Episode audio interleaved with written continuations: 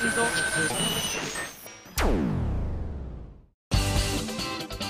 井あさみのシンガーソングゲーマー。皆さんお疲れ様です。そしてお疲れ様です。私。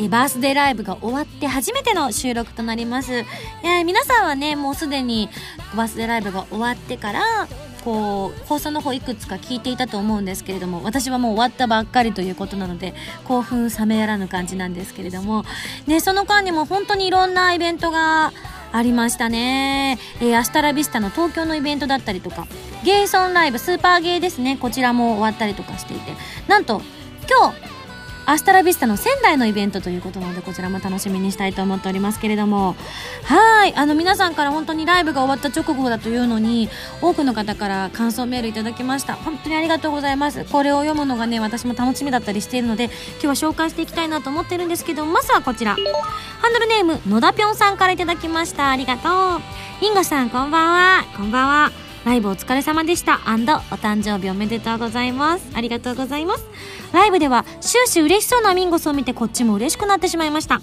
また来年もこうやってみんなでお祝いできたらいいですね。といただきました。来年の話をすると鬼もミンゴスも逃げるぞ。考えたくない。今は目の前のことに当たりたい。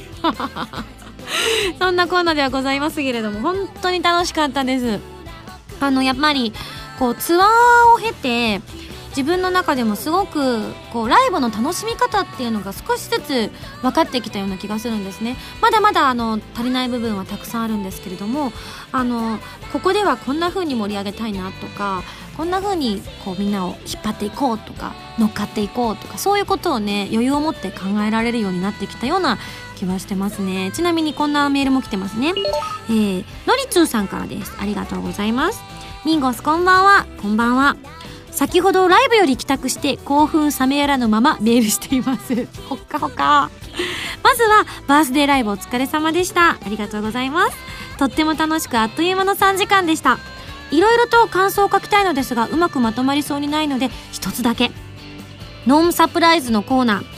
ハイスクール記念組メドレーには驚きました。かっこ笑い。まさか25から6年ぶりに後ろ指さされ踏みにコールを入れることになるとは。と書くと年齢がバレてしまいますが。母高校生の頃におにゃんこのコンサートに行っていた時の自分のことを思い出して熱くなってしまいました。四半世紀の時を超えても名曲は色あせないですよね。ミンゴスの曲も25年50年後も歌い継がれてほしいなと思いました。ではではこれからの活躍も期待しております。お体に気をつけて頑張ってください。といただきました。そうなんです。えー生放送の方だったりとかあのニコ生さんの方とかね、まあ、途中でユーストさんに移動したりもしましたけれどもそちらだったりとか私のブログの方で発表していた、えー、ノンサプライズのコーナーなんですけれどもフィギュアスケートを熱く語る、えー、鬼面組を歌うこうあとフラメンコを踊るの3つの中からどれが来るかっていうので結構ね皆さんの中では票が割れていたみたいなんですけれども最終的にはこのねまさかのハイスクール鬼面組15曲メドレーっていうのをねやらせていただけるとは、まあ、先週とかもねどうでした？なんてビクビクしてたんですよなんていう感想もね私が言ったりとかしてたと思うんですけれどもほんとドキドキしてました。見に来てくださった方はご存知だと思うんですけれどもあのダンサーさんが後ろに入ってくれて横ちゃんとエビちゃんがこうちえちゃんとゆいちゃん役をやってくれたんですけれどもあの実はお二人に「お願い一緒に後ろで踊って」ってお願いしたのがなんと本番の3日前。もうちょっと前かな。3日ぐらい前。だったんですね。というのもあのーハイスクール記念組をやる時にはちえちゃんの格好とかしたいなって私が言っていたんですが、まあ、あの場所の関係上どの場所で歌うかっていう関係上着替えることが私ができなかったんですね。それなのになんかこうそのまんまの格好で歌うっていうのはなんかこう流れが違うな本当は私もちえちゃんの格好したいって思ってたんですけど叶わぬ夢だなと思ってしょぼーんって諦めてた時にあれ？そういえばこの時ダンサーさんは何をしているの？ガサガサガサガサみたいな。調べてプロデューサーにちょっと相談してみたんですね。でもしそういういろんな事情が許すんなら一緒にやってくれたら横ちゃんとかはこうスレンダーで背も高くてポニーテールしたらちえちゃんにすごい似てるし。でエビちゃん髪の毛は長いんだけれどもこう雰囲気がこうふわっとした感じがすごくゆいちゃんに似てるなって思ってたので2人に「頼めないかにゃー」って言ってこう恐る恐る聞いていただいたところですね。お二人もすぐ快諾してくださって「あやりたいです」って。もうちょっと前だね。1週間くらい前かな。だって私衣装自分で買いに行ったんだもん。そう2人が「いいですよ」って言ってくださった直後に衣装のこと考えなくちゃと思ってもうそのことで頭がいっぱいになってあのこう街を探して歩いたんですね。セーラー服とかのがいいのかな？それともちえちゃんっぽい私服のがいいのかなとかゆいちゃんっぽいワンピースとかがいいのかなと思ってこうお店を駆けずり回ったんですけどなかなかピンとくるのがなくてでもやっぱり私もおにゃんこ世代では実はないんですね。あのおにゃんあ世代世代は世代なんだよな。すいませんでした。謝っちゃった。ただあの学校に行って部活とかやってたのでちょうどこの後ろ指刺され組とかが出てた番組っていうのがうちの方では夕方にやっていたのでまあ皆さんがどうだったかちょっと分かんないんですけど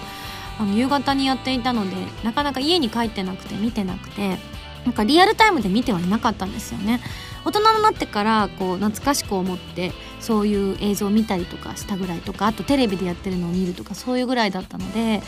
うん、あこういう風にアニメの方はすごく詳しかったけどあ実際にはこうやって踊ってたんだなみたいなのを見たりとかしていたので、うん、でもその時に確かセーラー服着てたぞって思ったしもちろんハイスクール記念のオープニングもゆいちゃんとこうちえちゃんが赤いセーラー服を着てたの印象がすごく強かったので「えいや!」って買っちゃったんですねこれ着てみたいな感じでもう2人ともちょっと笑ってましたね。受け取った時に「わうわー!」みたいな。でも似合うと思ってたんだって感じでねすっごく嬉しかったです。もう本当にこのコーナーは私の私のために作った私のコーナーだったので、まあ、このぐらいやらせてもらえるかなと思ってちょっとわがまま言っちゃいました。でも本当に楽しかったです。もちろんねあの知らなかったよって方もいたと思ったのであのこうどうしようかなって思われた方もいたと思うんですけれどもあのただただただみんなが何次来るかわからない中サ流も振ってくれるだけでもなんかすごく嬉しかったです。何よりもこうスタッフとかメンバーとかに「今井さんこの曲が一番歌い込んでますよね」って言われましたそりゃそうだわ こう結構ねメドレーって難しいんですけどこうどこで切り替えのタイミングがあるかっていうのとかをこうしっかり考えて歌わないと難しかったりとかするんですけどもこのメドレーに関しては一回聞いただけであここねここねここねみたいな感じでスーッと頭に入ってきましたね。本当にやっぱり幼い頃に培ったものっていうのはなかなか自分の体の中に残っているんだなと思って他にも何かないかなってちょっと探してみたいなって思いました。とっても楽しかったです。もうこの企画をね許してくださったスタッフや、えー、受け入れてくださった皆さんに本当に感謝したいと思います。ありがとうございました。まあ誕生日をね来年もライブで祝えるかっていうのは本当に決まってないしできるかどうかとかスケジュールとかの関係もあると思うのでわからないんですけれどもまああのまあもしまたライブを誕生日付近にできることがあったら、まあ、私が私にプレゼント企画はまたノンサプライズバースデープレゼント2000〇〇みたいな感じでねやっていきたいななんて思ってます。はい、えー、じゃあもう一通紹介します。サザレさんです。ありがとう。ミンゴスこんばんは。こんばんは、えー、お誕生日おめでとうございます。ありがとうございます。ものすごくのびのびと歌うミンゴスを見ているとこっちまで楽しくなってきますよね。ちゃんとした感想はきっともっと純粋なリスナーたちが送ってくれると思いますので。お前は純粋じゃないのか！何が書いてあるんだろう？ドキドキする。えー、自分が印象に残ったのは鬼面組メドレーでした。あ純粋な感想じゃないですか。なんだなんだ、えー、それこそ心の底から楽しそうに歌うミンゴスの姿が印象的でした。ミンゴスとカラオケに行ったらこんな感じなのかなとか想像しましたよ。といただきました。あー最近あんまりこう人とカラオケに行かないのであんまりわかんないですけど確かにアニソンを歌うとかなったらやっぱり「時の」ってやつはすぐ入れますね私も。もうやっぱ一番ハマった曲かもしれないですね「時の川を越えて」かな？正式タイトルは。あの曲にドハマりしてあのメインボーカルが3人いるんですけど3人の声を歌い分けたりとかするのがすっごい子供の頃好きだったのでちょっとライブでもね少しやっちゃいましたね。パート本当は違ったんですけど歌う場所がちょっと違ったのでそれっぽい感じでやったりとかしたんですけど気づいた方いるでしょうか？いやでも印象に残ったということでよかったと思います。いつかなんかいいですね。こうカラオケ大会とか やりたいですね。本当リアルに。カラオケボックスに入ってこう私が歌ってるのを生配信とかねちょっと面白いかもしれないですね これ多分私こう突然10分ぐらい何もしないでぼーっとする時間とかあると思いますけどそれも気にせずずっとね生放送で流すみたいなのがあったら私の生態が知れて面白いんじゃないでしょうか。はいというわけでですね他にもたくさんいただいているのでそう先ほどもねサザレさん言ってましたけどもいろんな感想届いてますので番組の後半でご紹介させていただきたいと思います。それでは次のコーナー行く前に CM です。どうぞ。アートリー・ベインのフォースシングル「かげろう」が8月8日にリリース決定。タイトルチューンの「かげろう」は「戦乱神楽バースト」「グレンの少女たちエンディング」カップリングの月限は「コープスパーティー 2U」エンディングになっている。時を経て奏でる2つの旋律が君にささやく。今やさみの9枚目のシングル「リミテッドラブが7月25日にリリース決定。タイトルチューンの「リミテッドラブはコープスパーティー 2U のオープニングテーマとなっています。かっこよくもとても盛り上がれる曲になっているのでぜひ聴いてみてくださいね。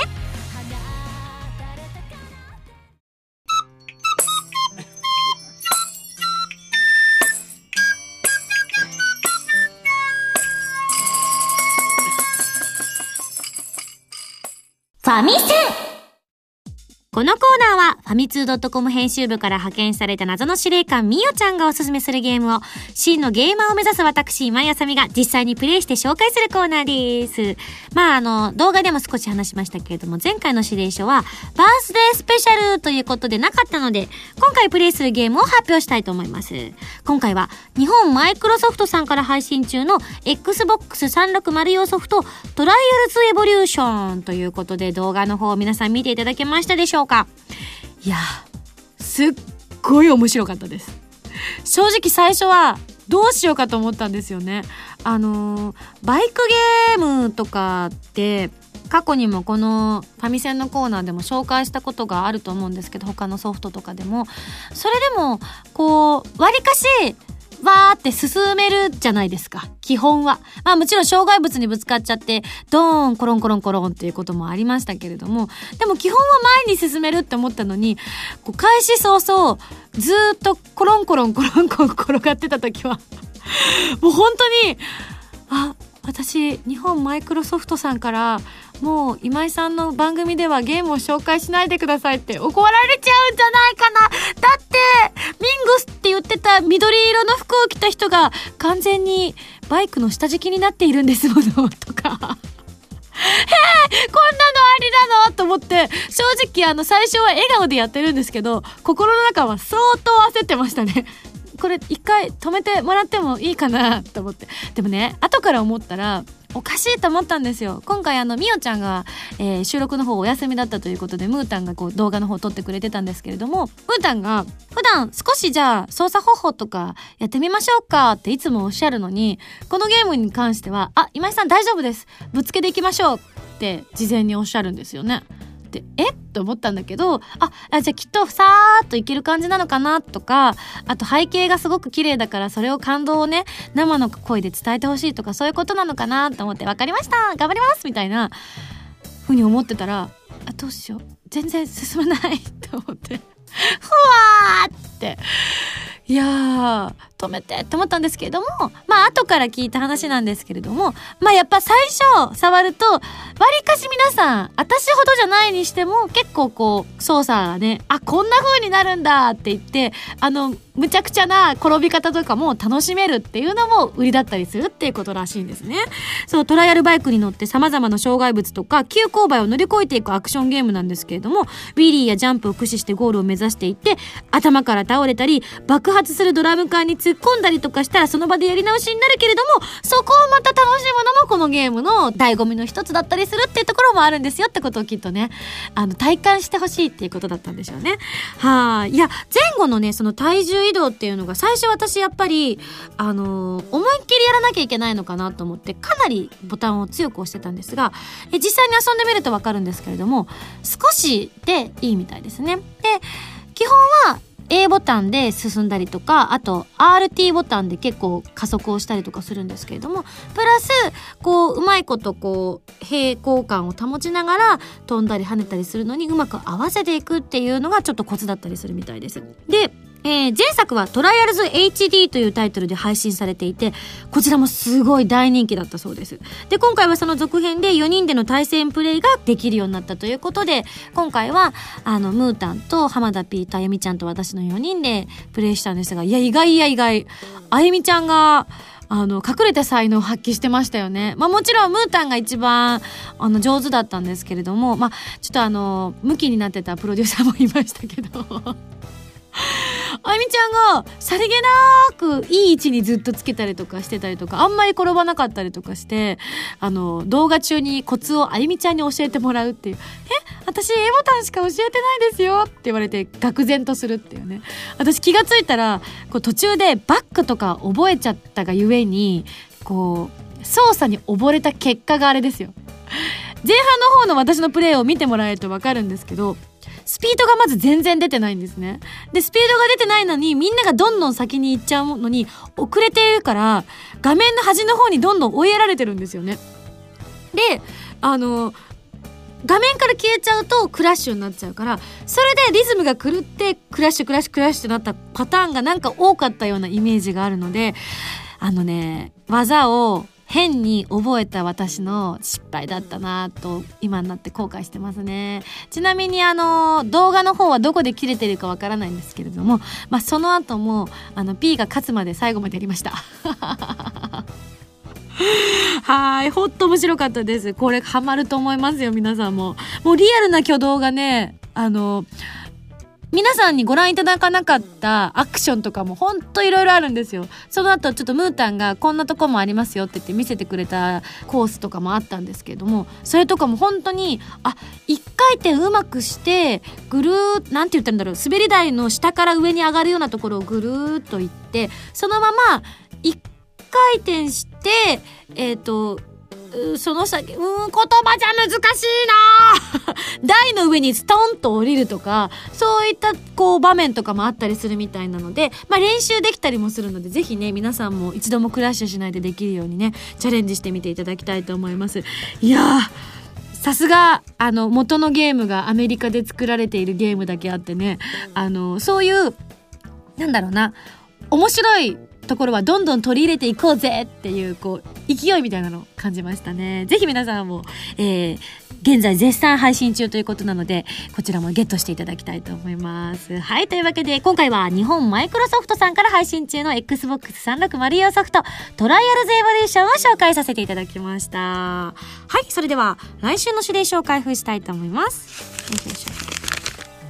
じゃん指令書ミンゴさん、こんにちは。こんにちは。次回は久しぶりのレトロゲームです。そのタイトルはスカイキッド。軽快な音楽が特徴のシューティングゲームですね。レトロゲームならではのちょっと難しいところもありますが、見事なプレイを見せてくださいね。それでは来週も頑張ってね。謎の司令官みおちゃんより。あ、レトロゲームって久々でしたっけねなんか、割と私このゲーム紹介のコーナーではやってるイメージだったんですけれども、でもなんかいいですよね。新旧いろいろ紹介できるっていうのがね、このファミセンのコーナーの良きところでもあったりもするので、ぜひ皆さんも期待してみてください。それでは来週のゲームはスカイキットに大決定以上、ファミセンのコーナーでした。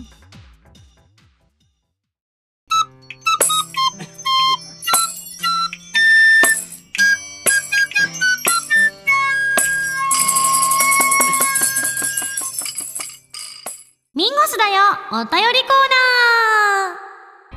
はい。本当にね、ライブが終わって数日しか経ってない中、本当に多くの方から感想いただきました。ありがとうございます。まあ一部ではありますけど、今からガシガシと紹介していきたいと思います。まずはこちら。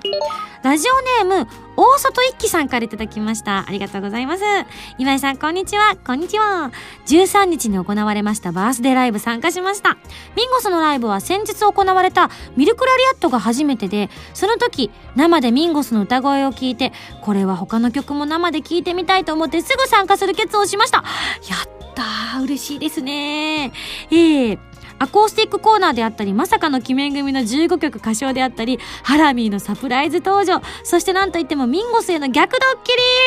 えー、様々な楽しさがあった3時間で、ミンゴスを祝う立場ではありますが、自分自身すごくすごく楽しかったです。と、またライブがあれば参加したいです。ではでは、といただきました。ありがとうございます。そうなんですよね、今回、えー、私のライブ初めての方って言ったら、まあ一部よく見知った顔の方とかも手を挙げていたので、正確な数字ではないにしても、あの、割と普段、あの、あ、この方、お見かけしたことがあまりないかもしれないっていう方が、前の方とかまで結構顔が見えていたので、あ、この方きっと初めてだなーなんて思いながらニコニコしながら私も前を見ながら歌ったりとかしてたんですけれども、意外と見えるんですよ、ステージ上から皆さんのお顔って。特にアックスは見やすいので、お一人一人の顔をね、見ながら歌ったりとかしていたんですけれども、嬉しいですね。えー、そうなんです。そして、今、大外一輝さんからもありましたけれども、原由美ちゃんがサプライズゲストで来てくださいましてですね。いやー、本当に今回、私もですけれども、ゆみちゃんもすごくドキドキしていて、えー、このライブで、ゆみちゃんの、えー、ソロデビューが発表されるということで、えー、CD の方は8月の終わりの方、8月の22日ですね、に発売されるんですけれども、原由美フィーチャリング今井あさみということで、私もちょっと参加させていただきながらですね、一緒に、えー、浜田プロデューサーの下でやっていこうということでね、えー、仲間になったということで、皆さんの前で歌わせていただいたんですけれども、いや、楽しかったですね、本当に。もともとすごく気の合う仲間でもありましたし、そしてあの、SSG ではね、もう、山本あのえちゃんと原由美ちゃんはもう準レギュラーと言っても過言ではないぐらい本当にお世話になっている方で、やっぱりこういろんなご縁が重なって、今回の一緒に歌を歌うっていうことになったので、あの、私も本当にドキドキしてたんですけれども、いやー気持ちよさそうに歌ってる由美ちゃんを、私が今回フィーチャリングということだったので、最初一歩引いたスタンスで歌っていたんですが、その後途中でこう絡んだり、また引っ込んだりとかしながらこう歌っていたので、少しやっぱりいつも自分で一人でやってる時よりはこうクールな脳細胞でお届けしていたんですけれどもそれでもやっぱりすごく由美ちゃんの熱みたいなものを肌で横から感じることができたので一緒にやっていきたいなって改めて思う素晴らしい才能の持ち主だなっていうふうには感じましたね。で今回の曲が「花火」ということなんですけれどもコープスパーティーのエンディングの新しいコープスパーティー 2U のえー、エンディングの一つということなのでゲームの方が8月の2日に発売されますのでぜひね早くこうどのルートでこの曲が聴けるのかっていうのは私も今現在ではわからないんですけれども早く聴いてほしいなって思いましたね。えー、こうゆみちゃんのね新キャラも出てきますのでこちらもぜひぜひチェックしていただきたいと思います。またねあのカップリングの方もえー、2人で歌わせて2人というかゆみちゃんが歌ったのに私もちょっと参加させていただいているのでこちらも楽しみにしていただきたいななんて思ってます。はいそれでは次のメール紹介しますね、えー、ハンドルネームシアニーさん。ミンゴスこんにちは。バースデーライブお疲れ様でした。ありがとうございます。えー、盛りだくさんの内容のライブでしたね。特にハラミーと一緒のカラーサンクチュアリはリハーサルしていないとは思えないほど完璧にハモっていて歌の素晴らしさはもちろん2人の息の合いっぷりにも感動させられました。本当に楽しい時間をありがとうございました。そして改めてお誕生日おめでとうございます。といただいております。そうなんです。今回スタッフが本当に私にこう悟らせないようにっていうのを念入りに念入りに計画して行っていたらしく全く気づきませんでした。あの花束を渡してくれるっていうのはなんとなく感じ取っていたんですけれども一緒にこうカラーサンクチュアルゆみちゃんがあのハモってくれるとは全く思っていなかったのでカラーサンクチュアルの前奏がこう終わりそうになった瞬間に音が止まってしまって正直私はあまずい。キッシーのパソコンが止まっちゃったんだって思ったんですよとっさに。実は過去にあのリハーサルの時に1回だけそういうことがあったんですね。本番ではもちろんなかったんですけど過去のツアーの時の本番の当日のリハーサルの時に岸のパソコンがちょっとあの止まってしまって動機が止まってしまって演奏がストップするっていう出来事があったんですね。でその時は突然のことだったのでこうバラバラバラって曲が止まってしまってえこういう場合どうしたらいいんですかね？っていう風に話してた時にはこう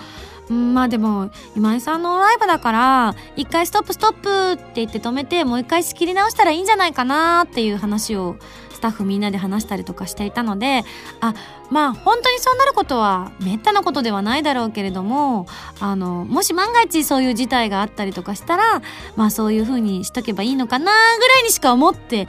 いなかったのでカラサンクチャリが前奏が途中でふわーって終わりかけた時に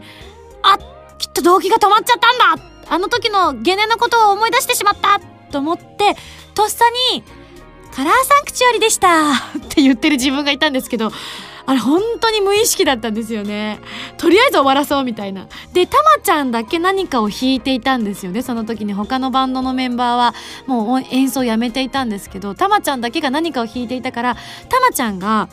あのヘッドホンをしながら弾いているからひょっとしてまあ実際はそんなことないんでしょうけど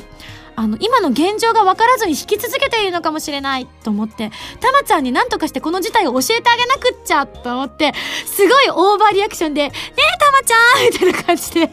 振り返ったりとかしていたのにそのままなんか隣から浜田さんと由美ちゃんがケーキを持って出てきてくれたっていうことで。いやーびっくりしましたね。うっすらも感じてませんでした。素晴らしく引っかかりましたね。ただあのサプライズこう苦手だ苦手だって言ってたんですけれどもなぜ苦手かっていうのは私あんまりちゃんと言ってなかったかもしれないんですけどもあの大抵気づいちゃうよねっていうのが苦手だったんです。なので前回の SSG のバースデーの企画もそうだったんですけれどももう本当に予想もつかないものが来た時っていうのはあ嬉しいものなんだなっていうことを本当に思いました。カラーサンクチュアリもだから本当に私がいないところで皆さんリハをされていたっていうことだったのでユミちゃんがコーラスをやるっていうこともわからないわけですよ。歌い始めた時には。てっきり私は一緒に「雨上がりの」って歌うんだと思っていたのでこう A メロ私が歌い始めた時にユミちゃんが全然歌う気配がないから「えなんでユミちゃん歌わないの?」みたいな顔で顔を見てもユミは「大丈夫です。そのまま続けてください」みたいな表情をしているから。あれ？どうしたらいいんだろうどうしたらいいんだろう？どうしたらいいんだろう？と思ってたら途中から綺麗なコーラスを入れてくれてたから「あそういうこと! 」みたいなね。興奮しましたね。でもおかげで過去最高の笑顔で多分カラーサンクチャリ歌ってたような気がします。後でちょっとね、どんな顔で歌ってたのかっていうのを見てみたいなって私も思ったりもしたんですけれども、いや、楽しかったですね。あの、前回のバースデーのサプライズで私の両親からのメッセージっていうのも、正直私、あの絶対にないと思っていたのでというのも私はやっぱり家族のことをよく知っているのであの頼まれても辞退するだろうって思っていたんですね家族は。あのあさみちゃんに迷惑をかけるのはあの両親としてはしたくないってことをよくよく言っているのでそういった意味でもいやあの断るだろうなって思っていたんですねたとえオファーがあっても断るだろうと思っていたから えやってくれるの？みたいな。びっくりはやっぱり嬉しかったです。今回のライブも両親が見に来てくれてたんですけれども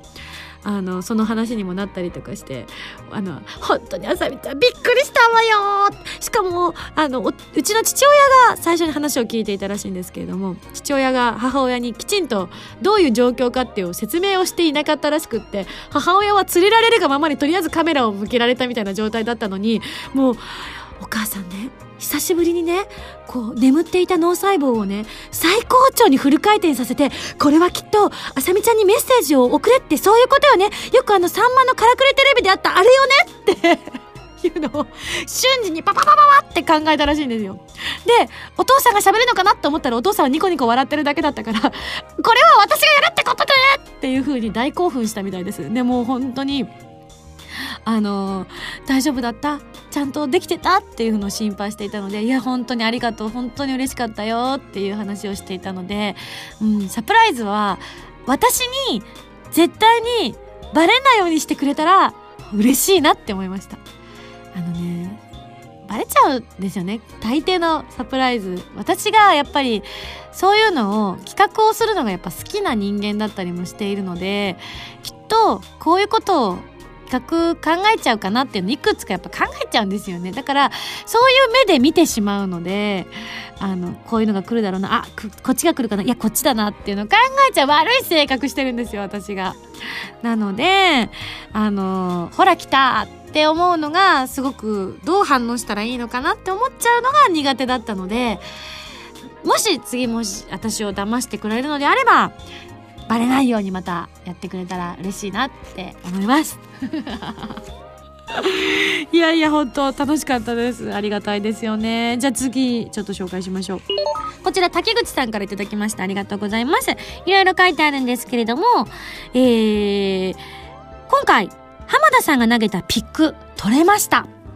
プラス A 仕様のかっこいいピックですね。記念品として大事に取っておこうと思います。ということで、今回あの、物販でも販売されていたんですけれども、そちらに浜田さんがサインをしたものを投げたんですけれども、もう私も多分サインしたんですけれども、それって投げたんでしたっけね？どうだったろう？もうなんかあわあわしてたので自分が投げたのがあのそのサインのやつだったのかリストバンドは絶対投げたと思うんですけれども誰の手元に行ったのかとかいうのはちょっとわからないんですけれども本当によくできたピックということなので私もギターは弾けないんですが飾るだけでも素敵だなと思ったのでまだちょっと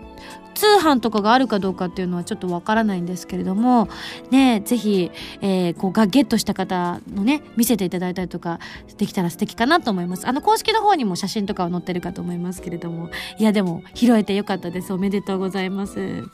じゃあ次こちら。ハンドルネーム竹住さんです。ありがとうございます。12月の横浜以来の参加でしたが、今回は整理番号が後ろの方だったので、えー、見えにくい時もありましたが、しっかりと後ろまで歌声が聞こえてきてライブ感を感じることができました。えー、やっぱり CD もいいけれども生歌は最高ですよね。アコースティックコーナーは大人の雰囲気が出ていてとても魅力的でした。新曲アスタラビスタもすごくかっこよかったです。ファラメイも聴けたのが良かったです。曲調によって変わる今井さんの表現力に感動しました。という風にいただいております。ありがとうございます。やっぱりなんかこう、お気に入りの曲がかかると嬉しいよっていうのは、あの、あるみたいで、今回も、あのすごくやっぱ厳選しなければいけなかったのでまあ贅沢な悩みなんですけどね。あの歌える曲とこうラインナップの中になかなか入らない曲があったりとかするのでねどれにしようかっていうのは結構プロデューサーがギリギリまで悩んだりとかされていたりとかする部分でもあったりするのであの好きな曲が聴けたっていうのはこっちも聴いていると嬉しいなって思っちゃいますね。こんなメールも来てます。ストボンさんです。ありがとうございます。ライブの見どころたくさんありましたけれども、特に新曲の3曲がすごく良かったです。その中でもクレッシェンドの最後のサビに向かって盛り上がるところがミンゴスの感情が強く込められていて感動しました。ありがとうございます。追伸そういえば、高校の時、国語の先生が教え子に、新沢元栄さんがいたと自慢していたことをふと思い出しました。マジで？鬼面組の作者の方ですね。あ、ジャストボンさんの先生の教え子さん。じゃ、先輩ということになるんだね。おー、なんたる奇遇、先輩の作品の歌を歌いましたよ、私、みたいなね。はい、クレッシェンドはね、他にも来てますね。ヨガスケさんです。印象に残ったのはクレッシェンドです。アスタラビスタが発売されてからとてもいい曲だなと思ってはいたのですが、今井さんが卒業ソングとおっしゃって、それまでと違う視点から曲を聴くことができました。自分は4月から社会人になり、今は悪戦苦闘しながら働いております。その仕事はとってもやりがいのある仕事なのですが、一方で自分の理想とのギャップや自分の能力の低さに苦しんでいます。そんな卒業直後の瞑想する自分にとって、この歌、歌詞、メロディーは大きな力を与えてくれました。今やっていることがどこに続いていくかはまだわかりませんが、それでも少しずついつかやりたいことの夢のかけらを拾い集めていきたいななんて思いながら聞いたんですよ、という風にいただきました。えそれからアンコール2曲後に、アロマ・オブ・ハピネスを聞くことができて大満足です。自分は直接的にはアロマ・オブ・ハピネスを聞いて今井さんのファンになったのですが、おー、そうだったんですね。えー、今回はツアーの直後ということもあり、アロマ・オブ・ハピネスはないのかなーなんて思っていたところだったので、本当に嬉しかったです。一緒も最近今井さんのファンになったこともあって配信に間に合わず、SSG の151回を繰り返し聞いてライブに備えた回がありました。と。まあ私もびっくりしたんですけどね。からの一緒。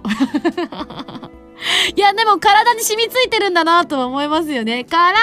のってくると、なんかこう、とっさに歌が出てくるんだ、みたいな。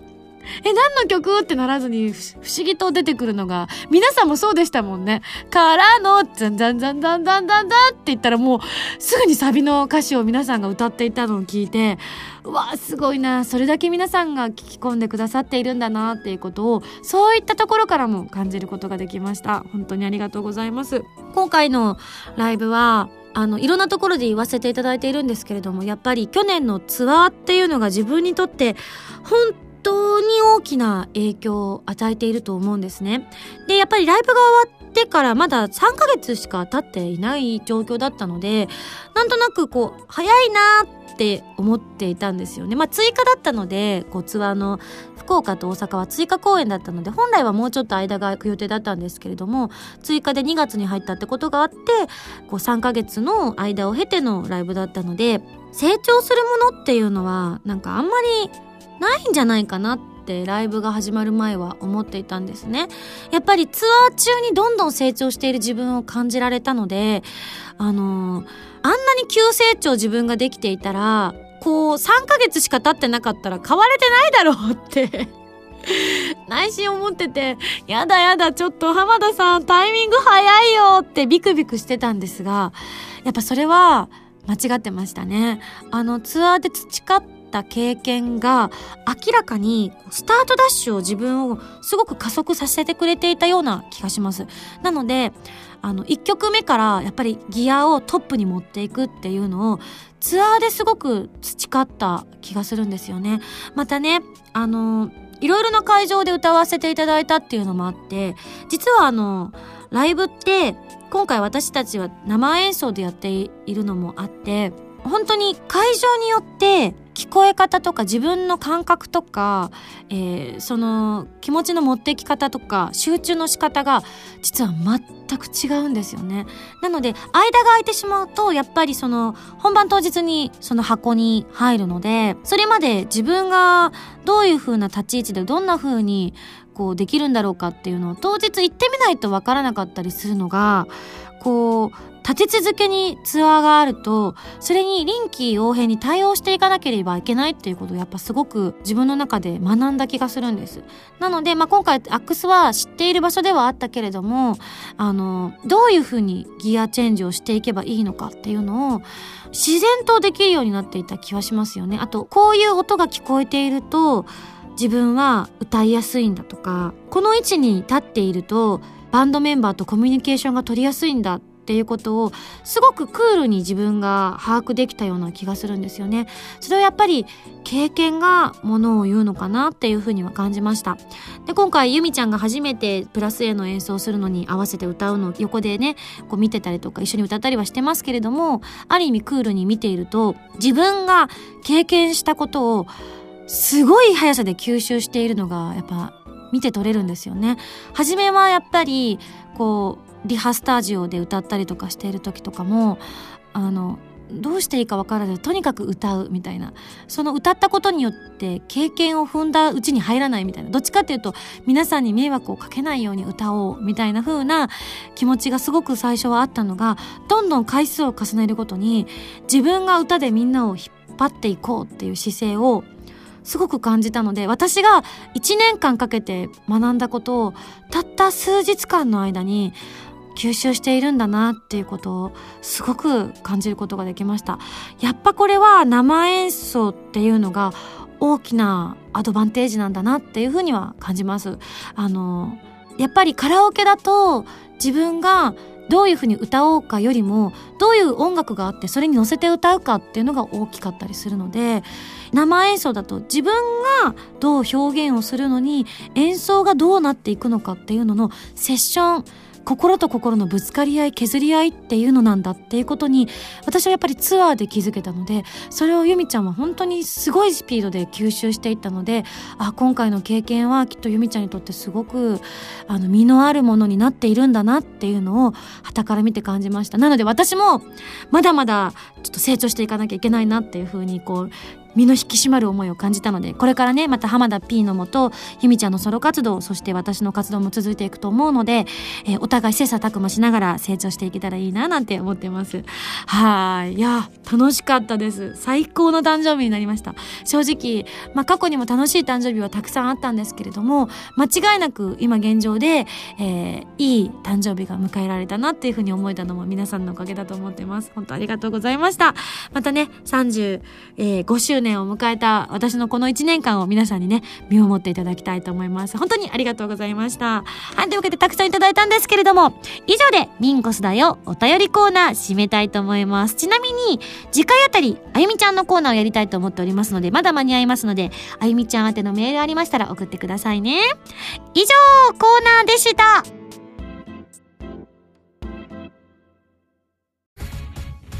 原由美のデビューシングル「花火」が8月22日にリリース決定。タイトルチューンの花火はフューチャリングボーカルに今井あさみを迎えた「コープスパーティー 2U」エンディングテーマとなっています。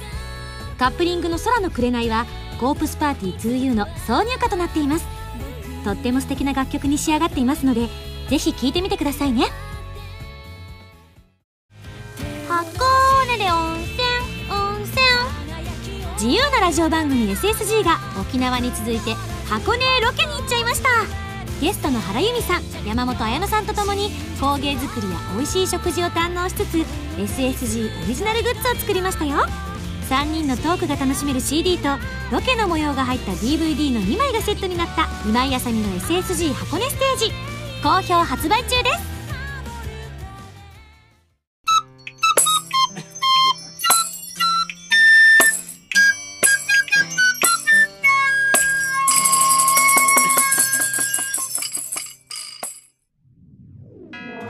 いやはやいやはや。なんかほんと興奮冷めやらぬ感じなんですけれどもあの本当に正直なお話をさせていただきますとツアーが終わった段階で5月のライブっていうのは実はもう私たちは分かっていたんですね。発表の方はされてなかったんですけれども、えー、こう5月の13日にライブをやろうっていうことは私は分かっていた段階であの次ライブいつあるかわからないんですけどねなんて話をね多分ツアーの後にはまあしょうがないんですけど 言ってたと思うんですが今回に関しては本当に次が私もわからない状態なので、うん、早く正直今度こそ本当に心から思います。またあのプラス A のメンバーもうもちろんお客さんも含めてのプラス A のメンバーでえー、ライブがやってみたいなっていうふうに思ってますので、えー、そのためにもやっぱり自分が頑張らないとライブって本当に開催できないんですね。あのやってみればいいじゃんってできたら、まあ、それはねいいんですけれどもやっぱり多くの方が来てくれるっていうね首脳陣の判断があってこそだと私も思っているのでこれからまた私の CD とかも発売されたりとかしていくので多くの方に聴いていただけるようにいろんなところで歌を歌ったりとか、えー、いろんなところで聴いていただけるように活動して頑張っていきたいと思っておりますので、えー、ライブができるように頑張りたいと思います今年なのか来年なのか再来年なのか私の頑張り次第だところもあると思うので頑張りたいと思います。ねえいつまでたってもライブがないなと思ったら今井さんの頑張りが足りないんだとぜひあの知った激励のメールをぜひこの番組宛てに送ってください。お待ちしております。というわけで9枚目のシングル「リミテッドラブ発売が決まりました。発売日は7月の25日ということで、コープスパーティー 2U のオープニングということになっておりますので、今回は通常版と DVD 付きの限定版をご用意しておりますので、ぜひ皆さん気になる方、えー、予約をお願いいたします。そして、ゆみちゃんのね、ソロデビューシングルということで、コープスパーティー 2U のエンディングで、原由美フィーチャリング今休みとしてシングル花火も発売いたします。こちらは1ヶ月先の8月22日となっております。こちらもぜひ予約始まり次第、ぜひよろろしくお願いいたします。そして、その原由美さんも出演しております SSG ボーナスステージ第4弾、今休みの SSG 箱根ステージ発売中でございます。原由美さんとライブにも遊びに来てくれた山本彩乃さんをゲストに、箱根を満喫した DVD と CD の2枚組となっております。まだまだお買い上げお待ちしております。そして5月の30日には、サードライブのブルーレイ &DVD が発売されます。こちらのご予約の方もお願いいたします。そして、公式同人誌 PDF でおそらく配信中かと思われます。というのも、先ほど、えーつい本当数時間前に、できましたっていう紙にすったものをスタッフの方から見せていただいて、あの、え確かスタッフ、同人誌の薄い本を作るって言ってたのになんだこの分厚さは？みたいな。すごいことになっていたのでまだの方はぜひ、えーラジオのホームページの方のトップの方にあるかと思いますのでそこから辿ってってダウンロードしていただければ嬉しいなと思っております。無料となっております。ぜひぜひお願いいたします、えー番組では皆さんからのメールを募集しております。ふつおたぎておたなど各コーナーでに送ってください。宛先はファミツー .com の応募フォームまたはホームページに書いてあるアドレスからメールで応募する際は題名に書くコーナータイトルを本文にハンドルネームとお名前を書いて送ってきてくださいね。次回の配信は2012年6月9日土曜日となっておりますのでこちらもぜひ聞いてみてください。それでは来週土曜日に一緒にまた SSG しちゃいましょうね。お相手は今やさみでした。バイバーイ。